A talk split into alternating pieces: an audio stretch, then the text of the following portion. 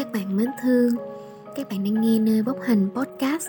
Nơi bốc hành là kênh sử dụng những kiến thức tâm lý học để giúp mọi người thấu hiểu bản thân và tiến xa hơn trên hành trình chữa lành cho chính mình. Hành trình trở về, làm bạn và chữa lành bản thân sẽ là một hành trình không hề dễ dàng. Có đôi khi lại vô cùng cay mắt. Nhưng dù thế nào đi nữa thì cũng đừng ngần ngại, bởi vì nơi bốc hành chúng mình sẽ đi cùng với bạn trên chặng đường khó khăn này.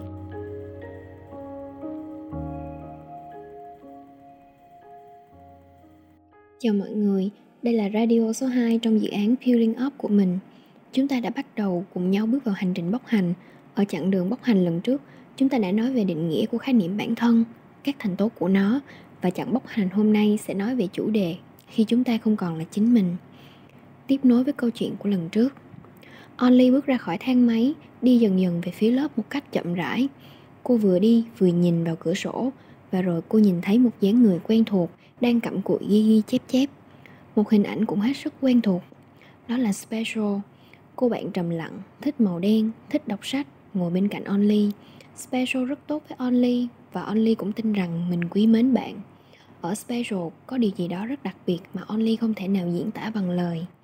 Nhưng cảm giác của Only mỗi lần trông thấy Special đó là sự nhẹ nhàng, điềm tĩnh và rất bình an. Đó là lý do mà những ngày đầu Only quyết định ngồi cạnh Special một người không có gì nổi bật trong lớp. Dạo gần đây thì Only không còn cảm thấy điềm tĩnh và bình an khi ở cạnh Special nữa. Thay vào đó, cô cảm thấy mệt mỏi, áp lực và lo lắng. Only ngồi xuống chỗ của mình. Only không muốn chào Special lắm, nhưng cô vẫn đang cân nhắc xem có nên chào hay không. Trong lúc Only còn đang suy nghĩ thì Special đã quay sang và mỉm cười. Hello Only. Rồi Special cắm cúi vào sắp ghi chép của mình. Only thấy nhẹ nhõm vì không cần phải đắn đo nữa Cô cũng, Hello, Special. Ollie nhìn thấy Special đang viết gì đó, Có vẻ không giống như bài học lắm. Ollie định mở vở ra ôn bài, Nhưng rồi vì lý do gì đó, Ollie đã quyết định không ôn nữa. Ollie chợt hỏi, Cậu ôn bài xong hết chưa? Special ngẩng đầu lên, nhìn Only Mình ôn xong hết rồi. Only cảm thấy không vui lắm với câu trả lời này, Nhưng cũng đáp lại, Cậu chăm chỉ quá. Special quay sang cười tươi Only cũng chăm chỉ chứ bộ. Only phản ứng lại ngay lập tức. Mình không phải là người chăm chỉ. Special trông rất ngạc nhiên. Ai nói chứ? Only là người chăm chỉ mà mình từng biết đó. Only quay đi và nói thật nhỏ. Mình không thích là người chăm chỉ. Special nhìn Only và không nói gì nữa.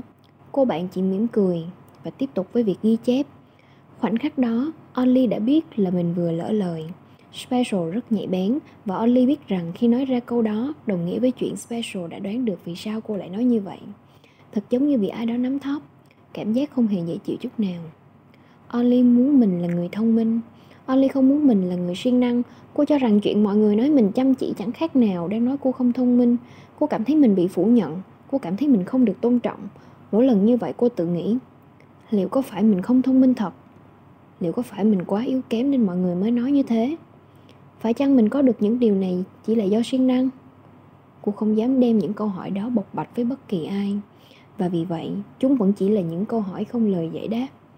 Khi không có lời giải đáp, only dần nghi ngờ và dần tin rằng có lẽ mình không thông minh, có lẽ mình yếu kém thật. Kể cả cô nghĩ như vậy thì cô vẫn muốn mình là người thông minh. Chuyện muốn thông minh nhưng không thông minh, nỗ lực để được trở thành người thông minh nhưng là chỉ được cho là người chăm chỉ khiến cô thấy bất lực, thấy đau khổ thấy mệt mỏi. Đó là lý do cô khó chịu mỗi khi ai đó nói cô siêng năng. Cô chợt nghĩ, ngày hôm nay chắc sẽ tệ lắm đây. Rồi thì khoảnh khắc làm bài kiểm tra cũng đến. Cảm giác lo lắng, suy nghĩ rằng mình sẽ không làm bài tốt cứ đeo bám cô từ lúc thức dậy, lúc chạy xe cho đến tận lúc này. Trong đầu cô lại hiện lên suy nghĩ, có cách nào để biến mất ngay lập tức không nhỉ? Cô nhận ra là mình không còn cách nào khác ngoài phải đối diện với bài kiểm tra ấy cả những cảm giác, suy nghĩ ấy tiếp tục đeo bám cô trong lúc làm bài kiểm tra, rồi cho đến khi công bố kết quả, cô bỗng nhiên căm ghét thời đại công nghệ 4.0 kinh khủng. Tại nó mà cô không thể chấm dứt sự sợ hãi để về nhà, phải tiếp tục sợ cho tới lúc biết điểm. Và cách biết điểm cũng thật khiến cô bối rối. Là đại học rồi nhưng vẫn bị đọc điểm công khai trước lớp. Một lần nữa, cô khao khát được biến mất ngay lập tức. Những cái tên đầu tiên, những con điểm đầu tiên lần lượt vang lên, Lúc này Only có thể nghe thấy tiếng tim mình đập mạnh như thế nào. Cô bắt đầu đổ mồ hôi tay và có những động tác như cậy khóe móng. Cô tự trấn an mình rằng là chuyện gì đến cũng sẽ đến thôi, Và đến tên cô thật. Mọi người bắt đầu ồ lên chúc mừng Only. Only thở phào nhẹ nhõm, Cô được 9 điểm. Cô cảm thấy rất vui. Nhưng Only cũng có chút lo lắng, Bởi vì chưa tới tên của Special. Rồi thì cô nghe thấy con số 9.5 Cô cũng nghe mọi người ồ to hơn cả ban nãy. Là Special được 9.5 điểm. Nụ cười của Only biến mất. Đằng sau có người nói với Special, Ăn gì mà giỏi dữ vậy? Only thật sự muốn khóc. Nước mắt trực trào và bắt đầu có những suy nghĩ len lỏi trong tâm trí. Special điểm cao hơn mình. Special cao điểm nhất lớp. Special được mọi người ngưỡng mộ. Mọi người đang nghĩ mình là đứa thất bại. Nhưng mình đúng là một đứa thất bại thật. Có cố gắng cách mấy cũng không vượt qua được Special. Người ta cần, không cần cố gắng, Cũng có thể điểm cao nhất lớp. Còn mình học tới 3 giờ sáng cũng chỉ đứng hạng 2 Rốt cuộc là vì lý do gì? Thật là mệt mỏi. Chắc Special đang hả hê lắm. Vì cậu ta điểm cao hơn mình.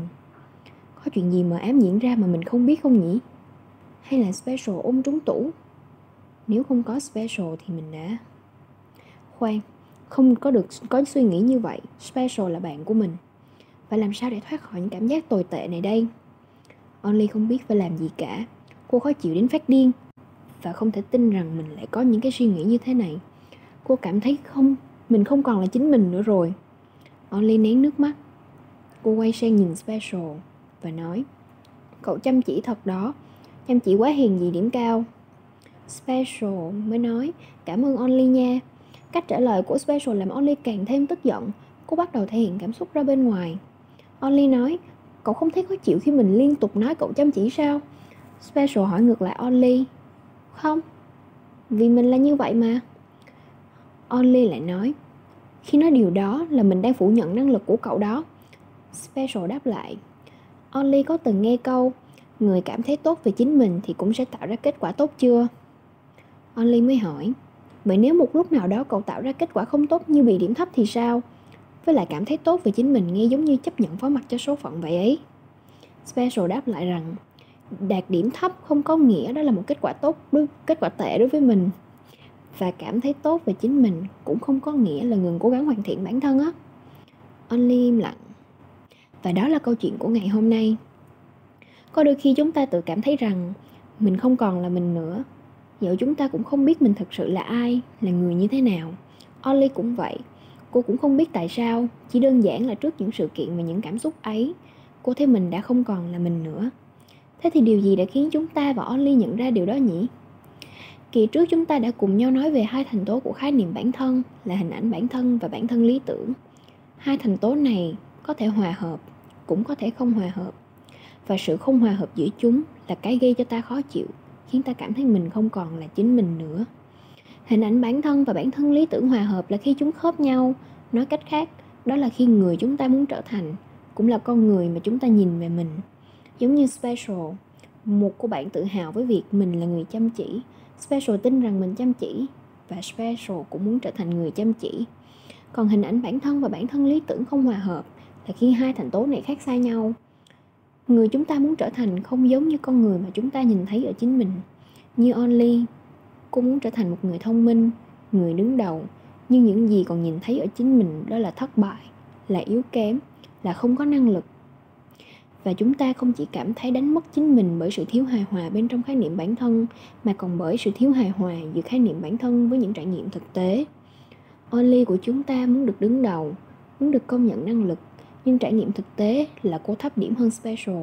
Cô đứng hạng 2 và cô thấy mọi người chỉ công nhận là special giỏi only của chúng ta muốn là người thông minh nhưng thực tế thì mọi người luôn nói cô chăm chỉ only của chúng ta tin rằng cô cũng quý mến special nhưng khi Special đạt điểm cao hơn, được mọi người chú ý hơn, cô lại nghĩ xấu về Special. Tất cả những điều đó là minh chứng cho thấy Only của chúng ta có trải nghiệm thực tế không phù hợp với khái niệm bản thân của cô. Thế còn Special, Special biết và tin mình là một người chăm chỉ, mọi người cũng thừa nhận sự chăm chỉ ở cô, đó chính là sự hòa hợp giữa khái niệm bản thân và trải nghiệm thực tế.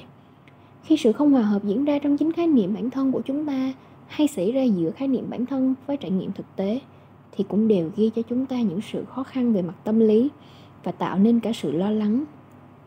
Có thể giống như only chúng ta sẽ bị chiếm đóng bởi những suy nghĩ tiêu cực không biết từ đâu ra.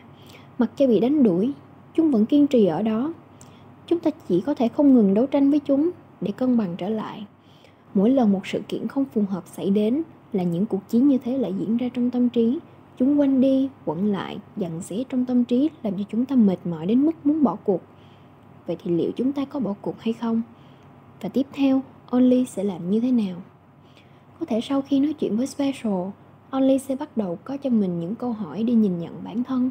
Cũng có thể only sẽ hoàn toàn bỏ qua cuộc trò chuyện ấy và tiếp tục chìm đắm trong cuộc chiến của tâm trí. Dù tiếp theo only có làm gì đi chăng nữa thì vẫn có một sự thật luôn không thay đổi. Đó là bản thân mỗi người chính là nguồn lực vô hạn của chính họ. Thực ra, special không phải là một cô gái có hình ảnh bản thân và bản thân lý tưởng vốn dĩ hòa hợp. Special cũng từng như only, cũng đã trải qua một hành trình bốc hành gian nan, khổ ải, đẫm nước mắt. Trước đây, cô cũng nhìn nhận mình là một người yếu kém, không có năng lực. Cô muốn được công nhận, nhưng chẳng ai công nhận cô. Cô cũng đau khổ, cũng suy sụp. Chỉ là special không từ bỏ special có niềm tin rằng mình sẽ sớm thoát khỏi tình cảnh này.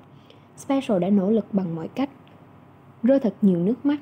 Thế nhưng, giờ đây cô đã có thể kéo hình ảnh bản thân và bản thân lý tưởng về lại với nhau và chấp nhận bản thân mình như mình vốn dĩ là. Special chính là minh chứng cho câu nói, bản thân mỗi người chính là nguồn lực vô hạn dành cho chính họ.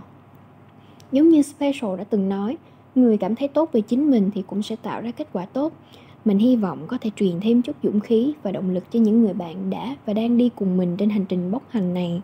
Dẫu mọi người có sẵn sàng hay chưa?